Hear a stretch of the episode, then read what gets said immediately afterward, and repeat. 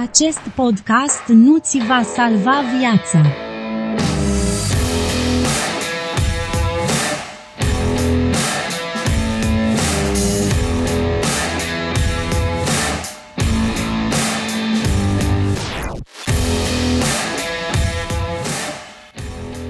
Aloha, prieteni, Adi sunt, iar dacă nu știi la ce te-ai înhămat cu acest play, află că asculți un podcast ce se luptă pentru evitarea retrogradări, dar care într-o zi va deveni revelație. Așa să se știe. Ultimele statistici indică că douăzeci din douăzeci și cinci de ascultători sunt atât de concentrați încât nici nu știu despre ce se vorbește aici. Așadar, bine, ai venit în club. O să vezi eficiența la final. Adică cum să faci să treacă timpul mai repede, fără să depui vreun efort. Sigur, săptămânile astea două care au trecut ne-au oferit destule motive să ne luăm o pungă de popcorn și să participăm cu atenția noastră activă la șiruri interminabil de conversații din Facebook. De la presa românească, care îl vrea pe Nicușor Dan tuns, dar din motive de political correctness nu pot vedea asemănarea acestuia incredibilă cu parcurile bucureștene, până la omul gnom care își cere drepturile pe o zicală comună și inexactă pe care Mega Image ar fi folosit-o într-o campanie. Avem noi relaxări, venite o dată cu ziua copilului, pe care am petrecut-o în case sau, mă rog, în mall-uri din cauza ploii, dar și reuniunea seria lui Friends, care a împărțit din nou internetul în două. Nasolică văleleu! Am avut prieteni destule, dar stați liniștiți, acest podcast nu va fi contra cost prea curând, din respect pentru cei care îl iau cu ei și îl poartă chiar și acum când nu mai există lockdown. Sunteți suflete mari, oameni. Așadar, vedeți bine, de noutăți n-am dus lipsă. Să vă amintesc de asasinatul în stil mafia din Arad? Yep, așa mă gândise și eu. Moving on, aș vrea să discut o leacă cu voi despre această tendință dubioasă, nici știu cum să-i zic, nebunească, a noastră de a fugi după exotic, ceea ce nu-i nimic rău, don't get me wrong, dar când nu știi cu ce se mănâncă, arăți ca un neandertal care dai dintr-o dată peste civilizație. Faptul că nu știm regulile naturii nici acum, în secolul douăzeci și unu, nu cred că mai dă cuiva de mirare, adică, pe bune. Doar asta ne-a adus și o pandemie recent și poate cine știe ce alte nenorociri ne așteaptă în viitor. Amintesc aici, de exemplu, de excursiile care se țin în continuare în peșterile Predelilieci de prin Asia. E, deci este o publicitate turistică ce se face în jurul chestii astea pe internet. Eu zic, dați un search pe Google și uimiți-vă. În această categorie intră însă și o știre de săptămâna asta care a făcut înconjurul internetului și odată cu asta a împins niște idioți de genul ăsta să facă ce știu mai bine, adică să distrugă un ecosistem. A R B D D, adică Administrația Rezervației Biosferei Delta Dunării, super abreviere, a publicat pe Facebook săptămâna trecută sosirea aproximativ o sută de păsări flamingo în delta Dunării, mai precis la lacurile Tuzla și Sărături Murighiol. Sosirea păsărilor ăstora poate că sună exotic și hai să zicem că e, dacă nu, nu te gândești neapărat când spui flamingo, nu-ți vine primul lucru în minte, nu-i România. Știi, te gândești, nu știu, la Africa, poate Sudul Asiei pentru flamingo roz, știi, care a trecut pe aici. Doar că aparent, A R B D D spun că nu-i prima oară când sunt pe aici și că au mai încercat să-și facă cuib și în alte dăți. Ei bine, nu au reușit să-și facă cuib nici anul ăsta. Motivul? Au fost stresate de vizitatori, așa cum a declarat reprezentantul Societății Ornitologice din România, Cristi Domșa. Luul nu mă miră deloc. Uh-huh. De la anunțul celor de la A R B D D, o săptămână a durat minunea, căci amatori de fotografie, dar și oameni din zonă, s-au îngrămătit să vadă cu ochii lor această vizită neașteptată. Văzută probabil ca a doua venire pentru unii, pentru alții ca un motiv de atenție primită pe net pentru o potențială poză mișto cu un flamingo. Oamenii ăștia s-au dus înainte peste acele păsări și, ei bine, păsările au plecat. Și-au băgat p- prieteni. Acum, trebuie să înțelegem niște chestii. De ce au plecat păsările atât de ușor? Păi, dacă ați văzut măcar unul din multitudinea de documentare făcute de David Attenborough, veți fi văzut când vorbește despre specia asta de păsări că e una extrem de sensibilă la factori externi. Sunt niște păsări care rar își fac cuib într-un loc nou, căci au nevoie de absolut toate elementele să le fie propice. E bine, delta Dunării are aceste elemente. Este un ecosistem extrem de divers și a devenit casa multor specii care înainte nu se găseau pe aici. Dar pe urmă a apărut omul și, mă rog, știți și voi povestea mai departe.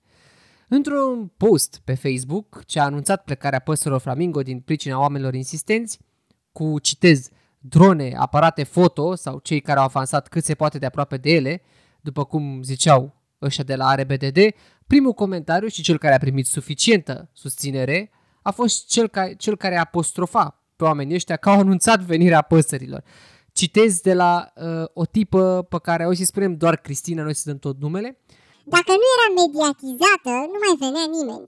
Iar dacă dumneavoastră ați fi comunicat venirea lor cu întârziere, lăsându-le timp pentru o perioadă de cuibărire, era și mai bine. Greșeala vine de la primul comunicat oficial. Sigur, o fi fost o greșeală. În principiu se pare că a devenit o greșeală să anunți chestii, fiindcă imediat se va găsi cineva care să facă din asta un interes propriu.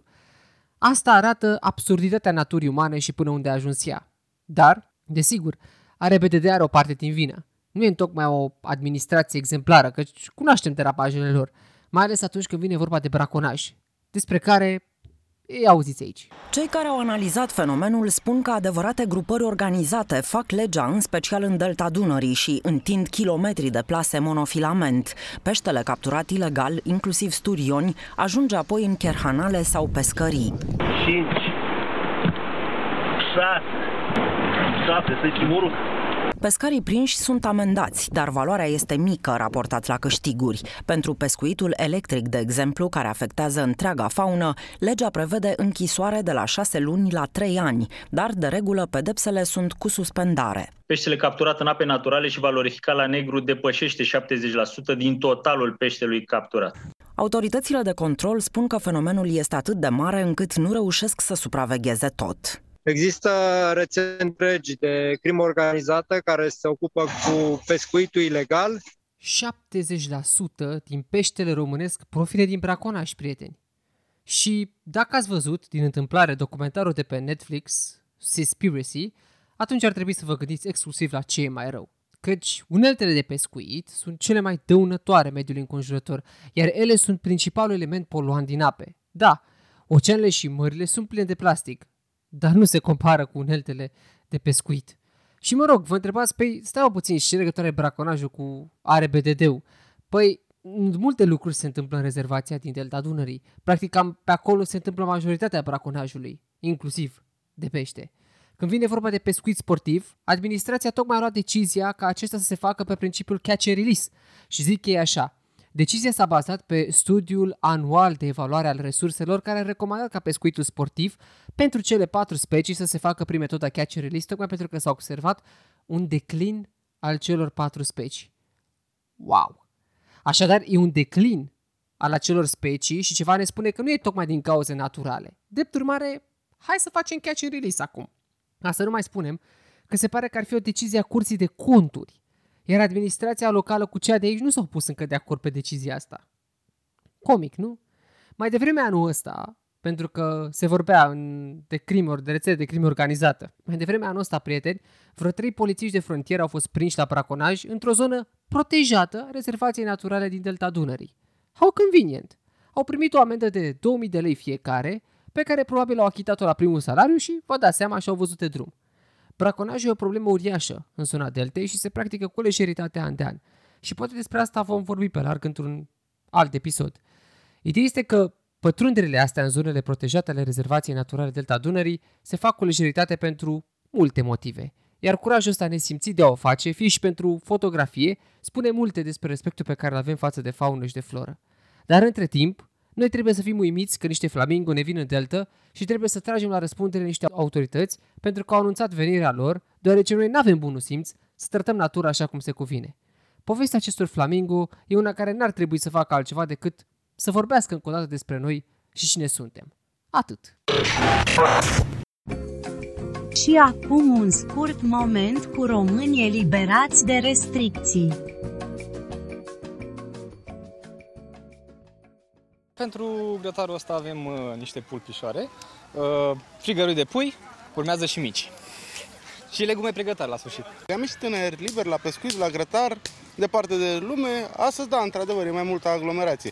Dar am ales locația asta pentru că s-au eliberat restricțiile. Vom petrece! Poftim! Poftim! Foarte bine, Vasim! Ai venit de la muncă, am fugit până aici! Aparent nu. Este, se simte un pic de tensiune înăuntru, dar nu s-a schimbat nimic.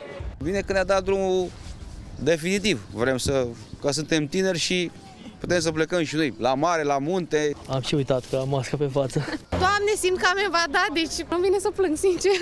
Sunt puțin emoționat și puțin pierdut, pentru că n-am mai văzut atât de multă lume de ceva timp. Asculți A Dispune, un podcast care s-ar fi putut numi și A Ditace.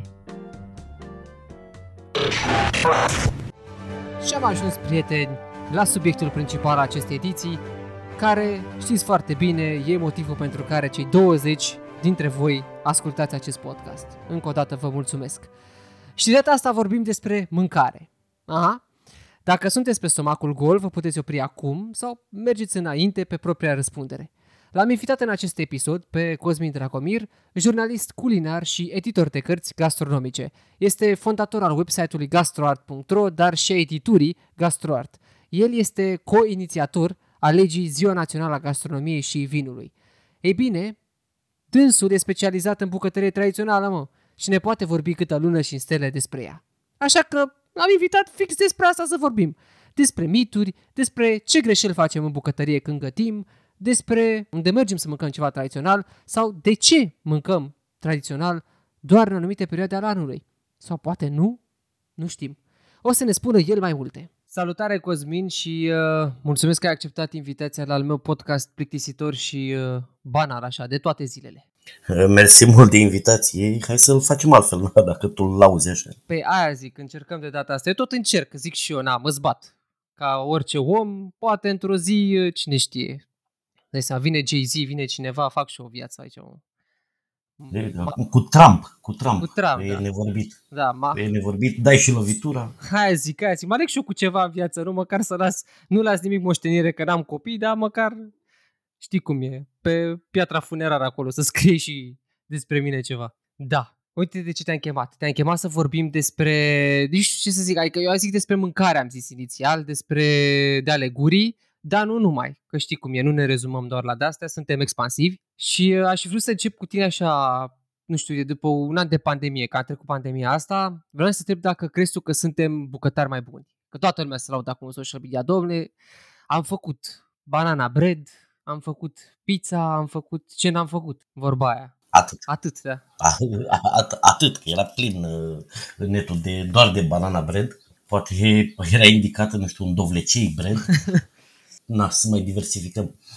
Uh, băi, nu știu neapărat dacă suntem bucătari mai buni, eu sper că suntem. De fapt, cred că, cred că am greșit. Cred că ar trebui să încep cu sper că a trecut pandemia. Că e prima noastră grijă și na, nu singurul, clar, în povestea asta, un an și ceva de coșmar, îngrozitor din toate privințele.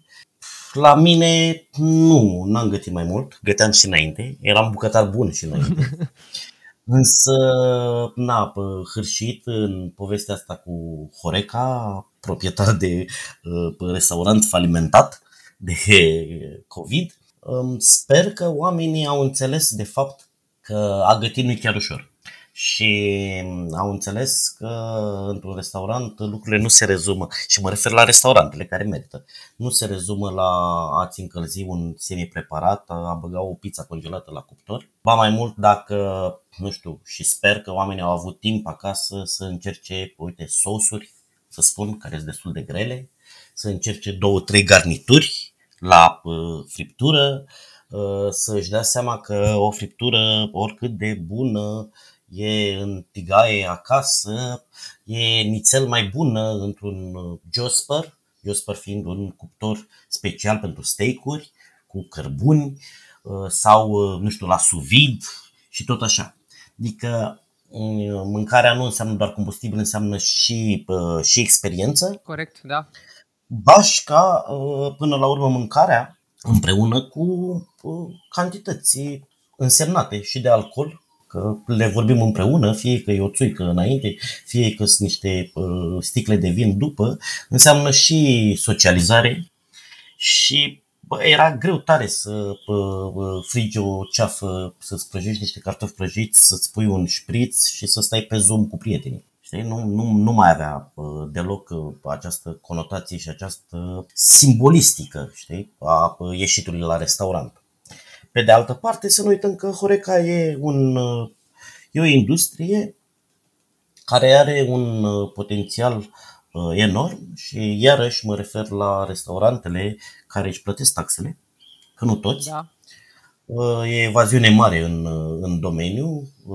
Spunea ex-primul ministru Orban la un moment dat că nu contăm, pentru că în momentul în care tragi linie la încasări la stat și vezi că, nu știu, habar nu am, sunt zeci de localuri în Herăstrău care schimbă firma de la un an la altul și nu-și plătesc distribuitori, nu plătesc taxe, nu plătesc cărți de muncă, totul la negru, pare că n-ar merita ajutată, știi? Dar potențialul rămâne extraordinar de mare și sunt și antreprenori cu bun simț și care fac lucrurile ca la carte. Ar trebui să-i încurajăm și pe ei. Cinstit. Deci, practic, să sper că ne-am dat seama cu toții cât de important e să ai o experiență culinară, în primul rând, pe lângă, dincolo de gătică. Poate cu gătitul, hai să zicem, că va fi... Ne-am mai, mai prins niște experiență, n-am mai prins, dar măcar să știm cât de important era ce se întâmpla înainte să ne lovească chestia asta. Și ai zis tu uh, mai devreme că uh, te-a, te-a înduit nenorocirea asta. Dacă vrei să aprofundezi cât de tare te-a lovit în al tău business această pandemie, știu că tocmai pornisești la drum cu, cu un local, un local specializat în, în, în mâncarea noastră tradițională dragă. Ce, să, ce se petrecu? Era, era un local în care am vrut să schimb un pic inclusiv percepția despre tradițional. Am eu niște ofuri sedimentate așa de-a lungul anilor. E... Nu știu, trăim într-un perpetuum mobile al ciorbelor, de exemplu. Avem sute de rețete de ciorbe, le-am cules, le-am citit, le-au cules alții, dar noi în restaurantele tradiționale vindem șase-șapte, aceleași. Nu contează că ești în Maramureș, nu contează că ești la Sulina, îs aceleași șase-șapte ciorbe. E bine, varietatea oferită de gastronomia națională, de rețetarul devenit național, dar de rețetarul tradițional în sine este mult, mult mai mare. Și am încercat să valorific ceea ce eu teoretizam de mulți ani pe site și, nu știu, în cărți, acolo.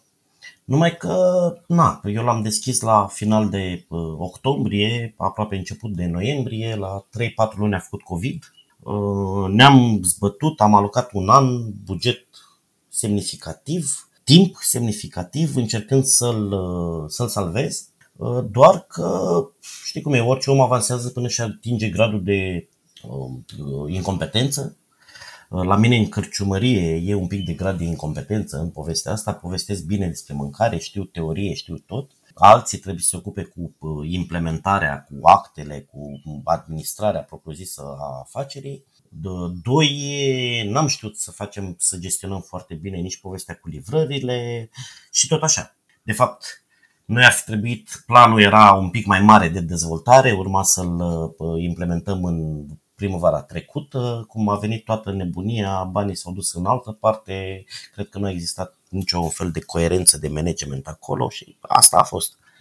E mai bine să îți dai seama că ai o gaură neagră, să o închizi până când nu devine supernovă. Știi? Da, corect, corect, corect. Mie îmi pare sincer rău că aveam pe listă, adică aveam pe listă o încercare acolo, dacă nu se întâmpla ce se întâmpla, ca să spun așa. Și gândește că totuși restaurantul era locul în care băgam bani, nu n-am scos de acolo niciun bani, nici n-aș fi avut când, nici nu prognozasem să, să scot bani din poveste, dar mi-au picat pe rând toate celelalte business-uri, mici business-uri, ca să zic așa, din care îmi plătesc facturile, care țin de storytelling gastronomic, care țin de conferințe, care țin de evenimente culinare și tot așa. E, niciunul nu a mai funcționat, știi? Aveam câteva contracte deja prestabilite, aproape de semnat, care au picat pe rând și asta e. M-a, m-a, m-a lovit bine. Ai, ai o învățătură pe care ai tras-o din toată, din toată treaba asta? Din tot ce, toată experiența asta care s-a acumulat în e, ultimul an?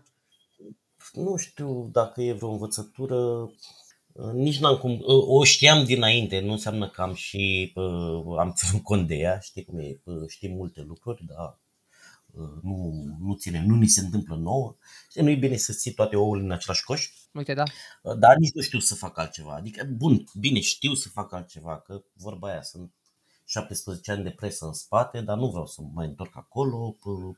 Din două mii șaptesprezece, de când am hotărât că vreau să trăiesc din istoria gastronomiei, vorba unui taximetrist, știi, mă întreabă tu cu ce te ocupi, zic istoria gastronomiei. Nu, nu, nu, nu, nu, din ce plătești facturi. Da. Și da, mi-e, mi-aș trece pe cartea de vizită povestea asta. De când am hotărât, am zis că nu vreau să mă abat și sper să nu mi se întâmple. Adică, bun, am ajuns acolo jos în groapă, dar na, e, am supraviețuit. Acum încet, încet văd că începem să ne revenim. Îmi sună mai des telefonul, primesc mai multe mail-uri. Păi, e de bine. E cazul. E cazul să mai fie și bine, să mai iasă și soarele, chiar dacă nu l-am fizic, nu-l mai vedem. Aparent am intrat într-un vortex din ăsta al ploii, dar știi cum e. L-am văzut un pic. Aia zic, da. da l-am văzut, adică mi-aduc aminte, nu știu, de acolo o săptămână, două, eu nu știu când a început toată nebunia asta cu ploile astea în continuu. Am băut niște beri pe terasă, știi, cu soarele bronzându-mă, ceea ce a fost foarte, foarte bine, știi, a, a fost perfect. Na, mai ales după o primăvară extrem de lungă și ea, cu un aproape lockdown. Aia zic, e bine. Până la urmă, ai că o ieși și el, știi, o ieși cu toate odată, știi, când e, da, o fi să iasă, se întâmplă. Da, nu sunt un individ prăpăstios și, în general, nici nu prea îmi place să, să mă uit așa în spate. Prefer să-mi respect deciziile pe care le-am luat. Știi, dacă la un moment dat, în momentul X, eu am hotărât că e mai bine la stânga, acum o să respect faptul că eu atunci am hotărât că e mai bine la stânga și nu o să smulg părul de cap ce bine era dacă făceam dreapta. Da.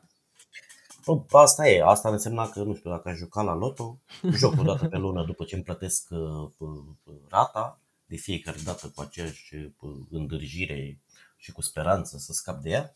Uh, știi cum e, te uiți la rezultate și spui, băi, dacă, dacă, puneam, dacă puneam cifrele astea, știi? Dacă puneam numerele astea, câștigam, nu?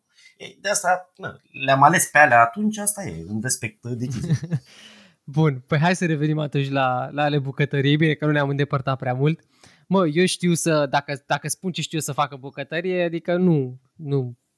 Partea, partea cea mai bună, să știi, partea cea mai bună în toată povestea asta e, e un sfat pe care l-am citit la un, la un șef american, cred, și spune așa, dom'le, experimentează în bucătărie, ai un pic de tupeu acolo, uh, pentru că la patruzeci și cinci de minute de tine e un băiat care de-abia așteaptă să se aducă pizza. Exact, aia zic, e mai simplu, o aplicație și gata. Exact. Da, bine, eu vreau să te întreb... Uh, Deci lăsăm, eu las fandările mele deoparte cu ce știu să facă, mai mult vorba aia, chiar în afară de pizza, niște carne de vită la cuptor, așa, într-un sos mai de vin, dar nu, altceva nimic, asta, și asta e maximul. Uh, vreau să te întreb, ce crezi tu că facem noi adesea greșit în bucătărie? Am văzut, s-au apărut și niște știri recent cu, uh, mă rog, cum reușim noi să ne împărțim bacteriile din...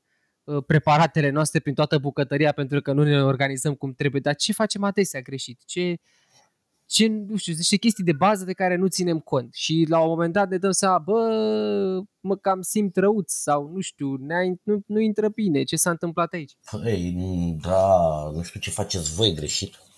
Că eu, eu, nu, eu nu fac greșit lucrurile astea în bucătărie. Toate toxinfecțiile mele alimentare, care sunt destul de dese, am și o problemă, așa, o predispoziție spre, spre boli gastrointestinale, le fac din oraș. Și na, acolo iarăși se mai întâmplă lucruri greșite, la fel cum în multe restaurante alea care merită se întâmplă lucrurile bine. Când gătim cu vin, nu folosim vinul pe care îl și bem, folosim un vin prost, nu suntem atenți. Să știi, pe, cred că nu suntem foarte atenți pe ce înseamnă contaminare încrucișată. Asta înseamnă că folosim tocătorul fără să-l curățăm foarte bine în prealabil pentru lucruri care pot să contamineze alte lucruri. Puiul, de exemplu, e, poate fi furnizor de salmonella. De asta multe cărnuri uh, trebuie să fie bine gătite, știi? Nu faci un pui în sânge, un pui sau un porc medium rare. Să ne înțelegem. Acolo e uh, pentru carnea roșie, e pentru vită, e pentru rață, e pentru miel. E bine, dacă tu ai tranșat puiul și după aceea tot acolo tai și două roșii sherry pentru salată, e bine, s-ar putea ca roșiile alea sherry să se contamineze și să nu fie bine deloc în povestea asta. Iată. O altă poveste e unul dintre cele mai murdare uh, lucruri din casă este în bucătărie și este uh, buretele de spălat vase. E uh, cu potențial microbian mult mai mare decât lucruri care stau în preajma ve ce-ului. Oho. Al, da, uh, ar trebui să îl schimbăm mult mai des. Nu știu, slavă Domnului, ne, uh, eu nu-mi dau seama dacă uh, ne permitem noi, că ne permitem sau că s-au ieftinit. Uh, țin minte pe când eram eu copil, se schimbau foarte rar. Uh, slavă Domnului, se pare că n-a murit. Deci, na, nu știu, acum, nu știu cât de util e și sfatul ăsta, că na, până la urmă n-a murit uh, niciunul dintre noi uh, sau nu foarte mulți din, uh, din cauza acestei povești. E, da, trecurăm prin niște, prin niște toxinfecții cu siguranță. Ne-am ars uh, la stomac de vreo câteva ori pe tema asta, dar probabil că nu știam noi, nu eram, nu eram atât de bine puși la urmă. Să fim foarte, foarte atenți cu peștele pe care îl cumpărăm și cu fructele de mare. Să fie proaspete, foarte proaspete. Putem să ne dăm seama la un pește dacă e proaspăt după cât de limpezi sunt ochii, de, după cât de roșii sunt branhiile sau de cât de fermă e carnea de la burtă. Pentru că na, peștele la cap se împute, știi? Și exact despre asta e vorba. Creierul, ochii, branhile, partea aia de intestine sunt perisabile și de acolo se vede. E bine, și în cazul fructelor de mare și în cazul peștelui, mai ales în cazul fructelor de mare, să vă ferească Dumnezeu de o toxinfecție alimentară la piele, pentru că e groaznic, posibil să fie cea mai nenorocită dintre toate.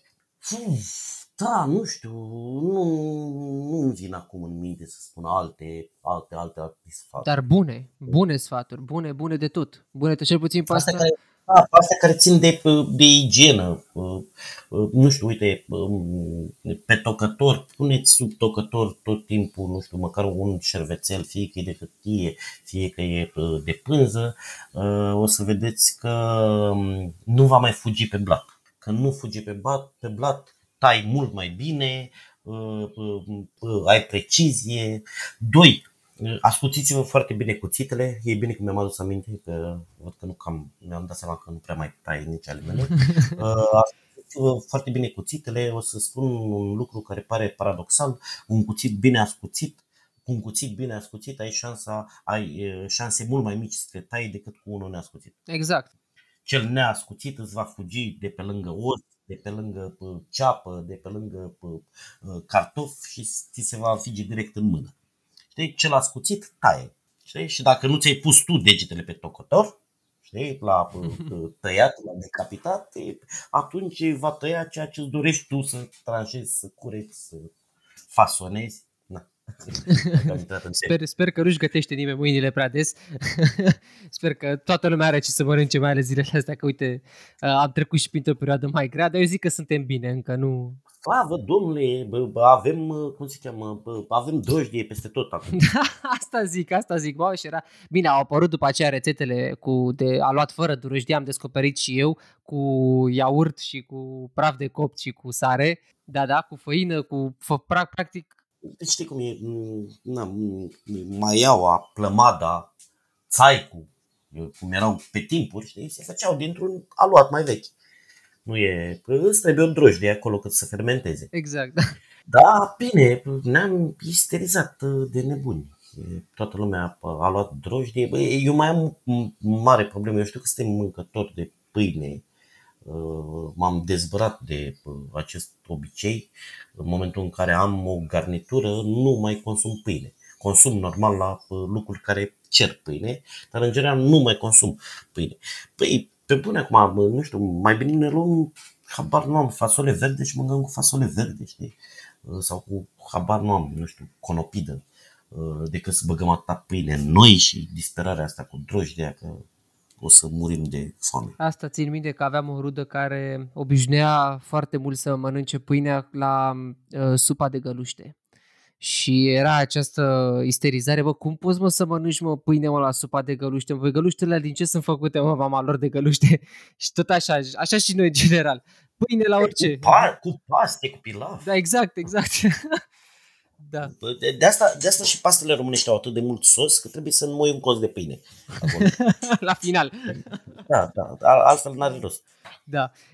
Zi, Cosmin, salata de băf are sau nu mazăre? Sau are sau nu carne? Ce ne facem? Asta e o dilemă. Pe, pe, pe, care, pe câte părți putem să o întoarcem? Ar fi foarte culmea să, ca salata de băf să nu aibă băf. Uh, pentru că uh, nu mai e salata de băf. Punct. Adică salata de băf trebuie să aibă băf, adică vită. Bun. Că ea vine dintr-o poveste uh, din salata Olivier făcută de un rus, la, de un francez la curtea Franței, uh, transformată în salata la rus și care era o salată de legume cu maioneză și care conținea mazăre. Uh, eu nu pun. Uh, dar la bază, da, conținea mazăre. Salata de băf cu pui este o salată a la rus cu pui. Nu e salată de băf cu pui, că nu e o salată de vacă cu pui. Aia zic, da. Traducem motamo și o să vedem că când traducem ad literam, vedem tâmpenia. Știi? Salată de bou cu curcan. Singurii boi sunt aia care vor spune că salata de băf e cu curcan. Jumi-juma, câte puțin din toate, vorba aia. Bine că am rezolvat-o și pasta, că uite, ne era o, o piatră de pe inimă, că tot... Uh, ci... Dar o rezolvă Ciprian Muntele în fiecare an. Asta zic. Sunt mii de comentarii acolo, adică nu e... Shakespeare, toți. O dezbatem, o dezbatem, nu se va tranșa povestea, știi? Dacă vrei pui, dacă nu, nu, știi? Dar în sine, dacă nu-i pui băf, va fi o salată la rus. Bun, pe atunci să facem diferența asta. De acum înainte o să știu că, de exemplu, eu sunt cu puiul, deci o să rămân pe ala rus. Nu-i mai zic nici băf, nu-i mai zic... Ala rus cu pui. Ala rus cu pui, așa. Da, da, că e un upgrade. Ala rus nu are carne. Ala rus cu pui. Ah, Doamne, deci e atât de distractiv, jur. Uh, care e cel mai tare, uh, cel mai ciudat, pardon, preparat din punctul tău de vedere din bucătăria românească? Trebuie să le avem și pe astea. Mă gândesc. Aoleu. Unul trebuie să fie acolo, o existau, cred că sunt mai multe cu siguranță, ți-e, ți-e greu să te hotărăști probabil. Uite, a, aș pleca un pic, chiar dacă fac o mică paranteză, aș pleca un pic de la povestea asta pe care nu o stăpânim noi foarte bine, de a înțelege diferențele culturale, știi? Am sărit în capul chinezilor acum că na, au păpat liliac sau pagolin, încă nu știm exact ce se întâmplă, dar hai să plecăm de la această premisă vehiculată îndelung anul trecut și am început să-i facem mâncători de gândaci, de viermi și na, toate tâmpenile de pe lume, fără să înțelegem culturile. Privind din afară, și acum o să vorbesc despre șorici, privind din afară a smulge șoriciul cald de pe un porc decedat cu o oră înainte, ars cu niște paie, e un barbarism culinar. Știi? Îmi place, îl iubesc, dar hai să ne gândim că totuși e, ține așa un pic de primitivism, știi? De barbarie. Na, să se uite, se va uita altcineva și, și el ne va privi pe noi așa cum îi privim noi pe cei care mănâncă diferiți viermi, știi? Pe de altă parte, nu știu, nu acceptăm, ne strâmbăm la ideea de a consuma cangur sau cal, calul care a existat în alimentația noastră, sau chiar câine, pentru că pe timpuri, în antichitate, se consumau câini în, pe teritoriul nostru și nu doar al nostru. Să ne înțelegem, nu avem niciun fel de excepționalism negativ românesc în, în, în treaba asta, nu suntem noi iesle a lumii aici. Ne, ne strâmbăm la ideea de a, nu știu, consuma șarpe, dar urechile de porc ni se par delicatese, știi? Iată. Hai să, hai să ne uităm la o ureche de porc în timp ce porcul e viu și parcă nu mai e atât de apetisantă. E, uite, vezi, și ne gândeam noi că nu, nu ne-am sărit atât de departe, că cel puțin în capul meu era, bă, nu putem să judecăm pe aia, că nici noi nu suntem, că și noi le avem pe ale noastre, mereu le avem pe ale noastre și la fel, fiecare nație cu ale ei. Exact, exact. E, e o poveste, am spus-o, e pe Netflix, era pe Netflix un, un concurs, îmi scapă numele acum, era un concurs destinat bucătarilor profesioniști. Deci să ne înțelegem, se uh, duelau bucătari cu câte două trei stele Michelin acolo. E, la un moment dat un australian uh, a gătit uh, un preparat din părți mai puțin frecventabile, să spunem, de la uh, o găină, uh, creastă, ouătoare, uh, gheare, pipotă. A câștigat proba și întrebați fiind la final de către uh, la testimoniale dacă ar găti acel lucru acasă, ar spune da, cu o singură excepție.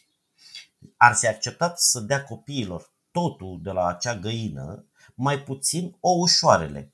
Ouăle alea micuțe care, sunt pe, care na, rămân pe spatele găinilor ouătoare, pe care, sau care la noi sunt premiu pentru copiii care papă tot, sau delicatesă, pentru ei era un ou neeclozat, deci câh scârbos. Wow. Știi? Iar la noi e premiu, știi? La noi e beneficiu, ai păpat tot, le mănânci și pe alea. Aici trebuie să fim atenți la niște lucruri care țin de detalii și să nu luăm în derâdere cultura altora. Asta zic, da, da. Trebuie doar să o înțelegem, da. Adică pentru, pentru un englez telemeaua și brânza albă, brânza nematurată e iarăși e bleh. Bun, asta nu-i, nu-i face nici mai rei, nici mai bun. Practic să ne mai uităm și de-a lungul limbii, vorba aia, noi noastre. Da. Îi face doar diferiți. Exact. Cosmin, eu știu că tu ești mare fan sarmale. Sper că nu intru în subiect sensibil acum, ori pentru nimeni sper că nu intru în subiect sensibil, că na, sarmalele sunt și sunt sunt. Și am citit la tine pe Gastroart că și americanii făceau în sarmale. Cum au ajuns, mă? Ei, Cum au ajuns acolo? Da, am, americani. Hai un pic. Povestea asta cu comfort food. Și ce înseamnă comfort food, acea mâncare care îți aduce aminte de copilărie, acea mâncare făcută duminica de către bunici, de către părinți, acea mâncare care are de multe ori semnificații ceremoniale și rituale, se servesc la nunți, la mormântări, la sărbători principale. Sarmalele, la fel ca la noi, se întâlnesc în extrem de multe alte țări cu aceeași poveste. Deci, la fel făcute duminica, la fel făcute de uh, Paște, de Crăciun, uh, la nuntă, la botez și la uh, parastas. Uh, nu doar la slavi sau în Orient, uh, dar le întâlnim din Argentina până în uh, nordul Chinei, le întâlnim în Japonia și în Vietnam, le întâlnim în Canada, uh, în America, le întâlnim în Africa de Sud și în nordul Africii. Povestea asta cu dacă sunt sau dacă nu sunt ale noastre e extrem de probabil și sub nicio formă nu încurajez teza că noi le-am fi inventat, nu, asta e mai mult decât clar, dar nici argumentul că sarma, etimologia termenului din limba română vine din turcește, prin urmare ele sunt turcești, nu mă încântă. Săpând un pic mai mult în poveste, pare că armenii au cea mai veche rețetă. Oho. Având vreo trei mii de ani și ea este expusă, e o scriere cu uniformă și ea este expusă la un muzeu de lângă Teheran. Pe de altă parte, hai să o luăm altfel, ce e sarmaua, până la urmă folosirea frunzelor în gastronomie e veche. Le-am folosit în primul rând pe post de farfurie, pe post de ustensilă. Altfel luai de pe foc halca de carne, dacă o țineai într-o frunză groasă de brusture, nu te mai frigea la degete. Încet, încet am învățat să folosim frunzele, uite, hai să punem pe frunză că poate evităm focul. Am învățat să le înfășurăm pentru a le găti în abur, în suc propriu, pentru a nu mai pierde sucul propriu. Spre exemplu, la, la ruși, uite, sarmalele se numesc golubi, adică porumbei, și nu doar la ruși. În tot spațiul slav, inclusiv în, pe Estonia e traducerea fixa termenului porumb, porumbel. Mitul, mitul rusesc spune că ele vin din, de la un preparat francez, făcut de un francez la curtea țarului, în care înveleau, învelea porumbei în frunză de varză, pentru, la fel pentru a-l feri de foc. fiind mai sărăcuți așa, au înlocuit, na, există o bucătărie mimetică, tins spre ce mănâncă regii, împărații, și înlocuiești. Ei bine, au înlocuit porumbelul cu resturi, cu tocături și uite, așa ar fi apărut sarmalele la ei. Ei bine, eu cred că tot din spațiul acela de popoare turcite din nordul Asiei, că-s mongoli, că-s armenii, că-s turcii, că-s actualii locuitori din Azerbaidjan. Uite, Azerbaidjanul în două mii șaptesprezece două mii optsprezece a înregistrat la UNESCO tot întreg ceremonialul de making and sharing dolma, mm-hmm. Mm-hmm. care înseamnă sarmale. Știi, dacă erau turcești, crede-mă că le dădea Erdogan cu UNESCO în cap. Știi? Hai să o luăm un pic altfel. Numai noi ținem de povestea asta, domnule, e clar. În, în Argentina ele se numesc ninos inveltos, care înseamnă copii înfășați. Știi? E, bun, avem și noi expresia asta, ai înfășat copilul ca pe o sarma. L-ai strâns așa, da, da, da. În scutece, da. Știi, nu în paper, și că na, erau ca pe timpuri. Ei bine, să-mi explice cineva cum poate dovedi această etimologie că ele sunt turcești. Sau sigara la șu, țigarete de varză, sau trabuc de varză în Brazilia, sau porumbei și tot așa.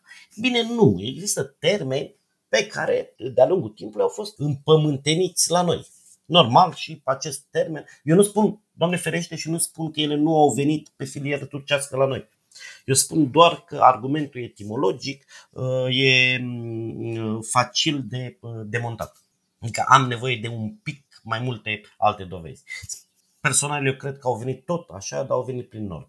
Am înțeles. Nu știu de ce. Mai, mai ales în partea de în, în Ardeal și în Moldova. Nu înțeleg de ce aveam eu impresia. Adică, bine, nu, nu spuneam neapărat că ar fi ale noastre, dar eram curios să aflu cum de s-au răspândit, cum de de peste tot, știi? Că le vezi, le-ai văzut peste tot. E, e, cel mai ușor e să schimbăm. Așa se va numi și cartea la care lucrez, Enciclopedia Sarmalelor, de ce sunt și românești.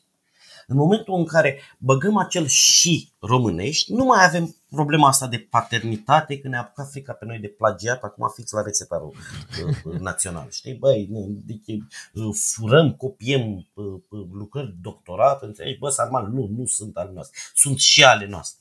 Cea mai veche rețetă de sarmale de pe actualul teritoriu al României datează undeva între o mie cinci sute cincizeci și o mie șase sute. Mm. E vorba de un manuscris, cartea de bucate a bucătarului șef a principului Transilvaniei. Nu știm numele bucătarului, nu s-a păstrat. În acea perioadă au fost patru principi, dar nu contează, manuscrisul este datat o mie cinci sute cincizeci - o mie șase sute. Deci facem de patru sute și de ani sarmale pe actualul teritoriu uh, al României. Bă, sunt și românești. Da. Sunt și ale noastre. Păi atunci, uite, asta am, am, am stabilit-o. Mai există cinci mituri, poți să mai spui cinci mituri ale bucătăriei românești care nu se susțin.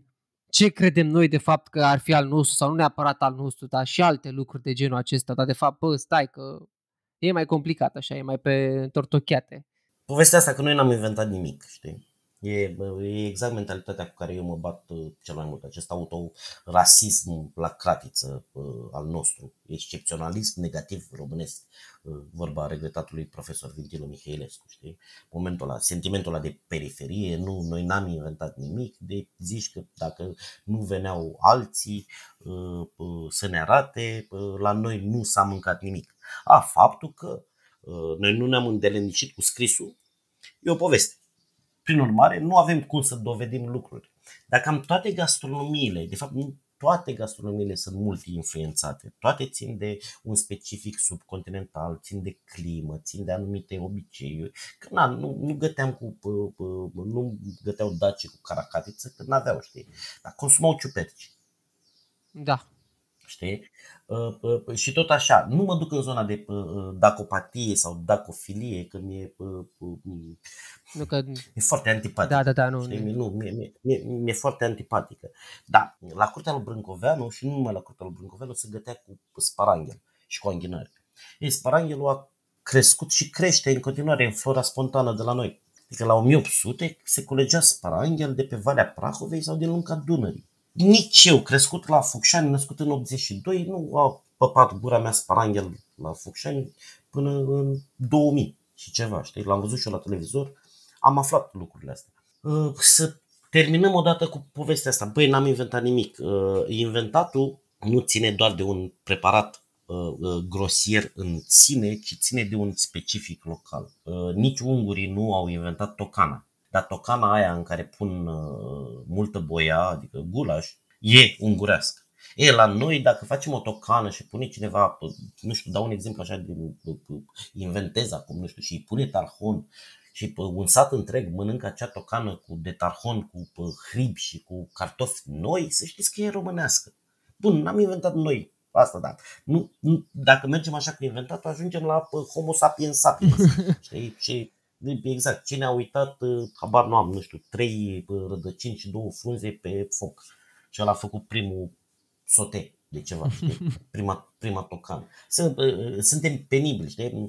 Și mai există o, o, un tangaj din ăsta al părerilor, care na, neutralizator, e, e autoanulator, dacă vrei, știi? Până cum să fie românesc? Că roșiile, că tomatele sunt din America. Băi, stai un pic.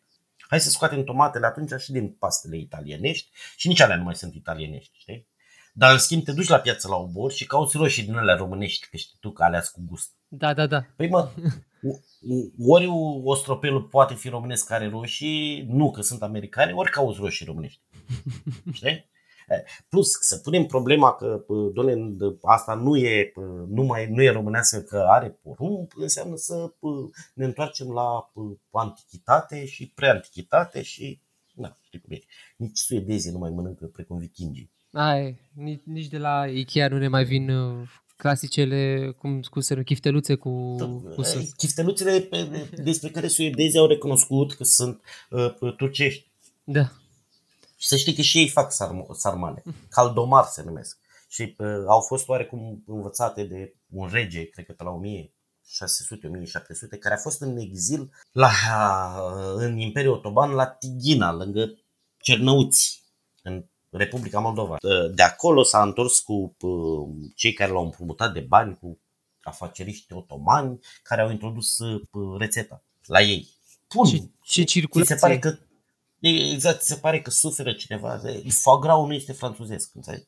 Dar nu o să vezi în blogger sau presa din Spania sau din Spania, din Franța sau comentator de Facebook din Franța care una, două să sară de sus și să spun nu, nu, nu, foie gras nu e al nostru, l-au inventat egiptenii. Asta e diferența, știi? Mândrie, mândrie culinară, iată. Dar mă, dacă spunem sunt și ale noastre, am scăpat de povestea asta. Exact, e, uite, trebuie să învățăm să introducem chestiile astea. Bine, sunt sigur că oamenii cu experiență, oamenii care știu bucătăria, sunt sigur că sunt conștienți și își asumă și știu, bă, da mă, nu e al nostru, e și al nostru, e, l-am introdus și noi, l-am adaptat, am făcut o chestie. Apropo de mituri, pentru că fix astăzi am citit o postare, eram cu câinele mai devreme și mi-am readus aminte de un mit care funcționează în continuare foarte bine. O postare făcută de Asociația Dealul Mare referitoare la vinul din pastile. Nu există vin din pastile. Deci să ne înțelegem, nu pune nimeni în apă două aspirine efervescente cu gust de Sauvignon Blanc și ai și vinul. Nu există. E mult mai ieftin să-l faci din struguri. A, că-l faci mai diluat, că îi mai pun zahăr. Băi, ok, înțeleg. Dar povestea asta cu vin din pastile au făcut scandinavii, chiar o pastilă care se dizolvă și îți faci vin, nu știu, e ceva la două sute de euro pastila, știi, să faci un litru de vin. Deci nu-i, nu-i, nu-i rentabil. Asta a circulat mult în povestea cu, din filmul Bacchus și na, mai multe lucruri. Și cu vinul ăsta de butuc, bă, vinul ăla natural, sănătos, după care nu te doare capul. Eu n-aș zice lucrul ăsta. Eu cred că te doare capul în sine ori de la predispoziție, ori de la cantitate. Știi? Ba mai mult, sunt un consumator de vinuri, sunt un consumator de alcool în general și na, mă doare capul de la cantitate. Acum, dacă ți iei din ăla la pet de cinci litri, știi cum și îl bei singur. Exact, da, și îl bei și singur, atunci na, te doare capul. Și mai e un mit simpatic, că îmi place mie foarte mult, povestea aia să pui așa un praf de mălai când pui la mămăligă, să pui un praf de mălai în apă, pentru că, vezi, Doamne, nu face cocolaș.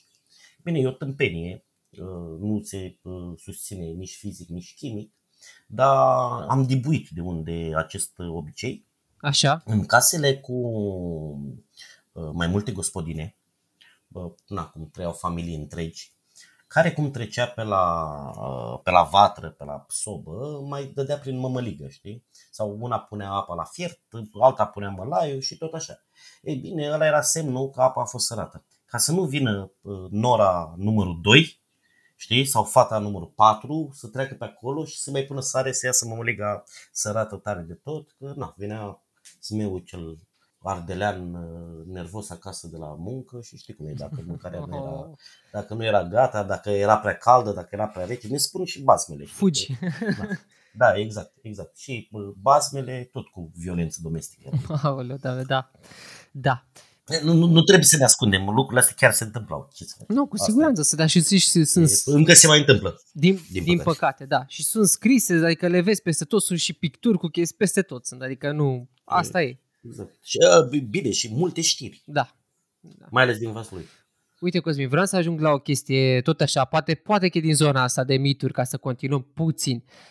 De ce crezi tu că revenim noi la... atât cât știm noi că e bucătărie tradițională, că e ce ține de bucătăria noastră românească, de ce crezi tu că revenim cel mai adesea la preparatele astea așa mai, mai grele? Cum a fost și am zis și mai salata la rus sau la băf sau poate, nu știu, poate chiar sarmale sau așa, de ce crezi că revenim la ele doar în perioadele de grație ale anului, Paște, Crăciun, nu știu, momentele astea așa, o pomană sau mai știu, de ce doar atunci? De ce, nu știu, eu n-am auzit, nu mi-am văzut în bula mea cel puțin, să zic, băi, eu îmi comand astăzi sarmale, că vreau să mănânc. Știi, cu atâta precă- precădere cu cât o facem pentru un burger, pentru o pizza, pentru, mai știu, o paste și așa mai departe. Băi, aici o groază de factori, știi? Unul la mână, explicasem povestea asta cu comfort food-ul, cu diferite madlene prustiene. Contează extrem de mult obiceiurile alimentare pe care le-ai căpătat sau gusturile cu care te-ai învățat în... în pruncie și clar acea mâncare va reveni ca, un, ca o necesitate. Aduți aminte, probabil știi, așa ai citit acele studii făcute, sondaje printre românii plecați în străinătate și na, dorul lor față de mâncarea de acasă. Să nu uităm și oamenii cu câte cincizeci de kilograme de slană pe care încearcă să le da, bage da, da. În, în avion, să le dese acolo deasupra scaunelor. Asta ar fi una. Doi, multe dintre aceste mâncăruri au caracterul ceremonial, ritual de care am vorbit. Multe dintre ele sunt destul de greu de făcut. O salată de băf sau sarmale necesită mult timp să toci, să învelești, să coci, ceea ce nu, nu te ajută. Tocmai de asta nu, nu le faci marțea la prânz că pă, ți s-a făcut ție poftă. În schimb, de poftă se comandă. Sarmalele funcționează bine în continuare în, în restaurantele românești. Dar e bine că se comandă, adică dacă spui că de, sar, de sarmale se comandă și că merge bine, înseamnă că totuși da, se, da, mănâncă, a, se mănâncă. Da, și încă ceva, sezonalitatea. Așa. Pentru că în continuare trebuie să ținem cont de sezonalitate. Nu poți să poți, ok, dar nu funcționează bine fasolea cu ciolan în mijlocul lui iulie, știi? Ai nevoie de ceva mai light. Nici salata de băf care are maioneză, știi? Nu nu nu nu nu funcționează, nu funcționează bine. De asta, din păcate, na, mâncăm miel. Bun. De Paște e normal că după aia nu prea mai e miel, după aia devine berbec și mai mâncăm uh, oaie sau berbec tocmai când se face pastrama. Din păcate e o carne fabuloasă. Uh, țin și de sezonalitate, știi? Și doi, știi cum e, eu nu mi-aș uh, irosi cuptorul uh, să stea, să stea sarmalele patru ore, uh, acum, bine, nu acum, că azi e frig, dar... peste două luni când sunt patruzeci de grade afară. Da, cinstit. Știi? Modest. Doi, știi cum e, legumele alea, hai să folosim și să gătim cu ce e în sezon, știi? Acum avem alte lucruri în sezon. Salata de băf are legume, dar are legume de iarnă, rădăcinoase în special, știi?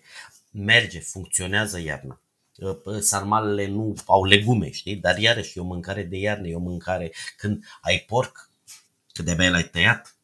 Și acum mă refer antropologic vorbind, nu de populația urbană care na, se duce la colț și își ia două bucăți de ceafă, oricând. Bun, deci există raționamentele, le avem, știm acum de ce, am rezolvat-o și pe asta, eu cel puțin mie, cel puțin mi-ai clarificat-o și se pare că are logic tot ce ai spus. Bine, unele le intuiam, dar mă bucur că le-ai spus, acum că poate sunt și alții care se întrebau ca mine, bă, dar de ce numai atunci, uite de aia.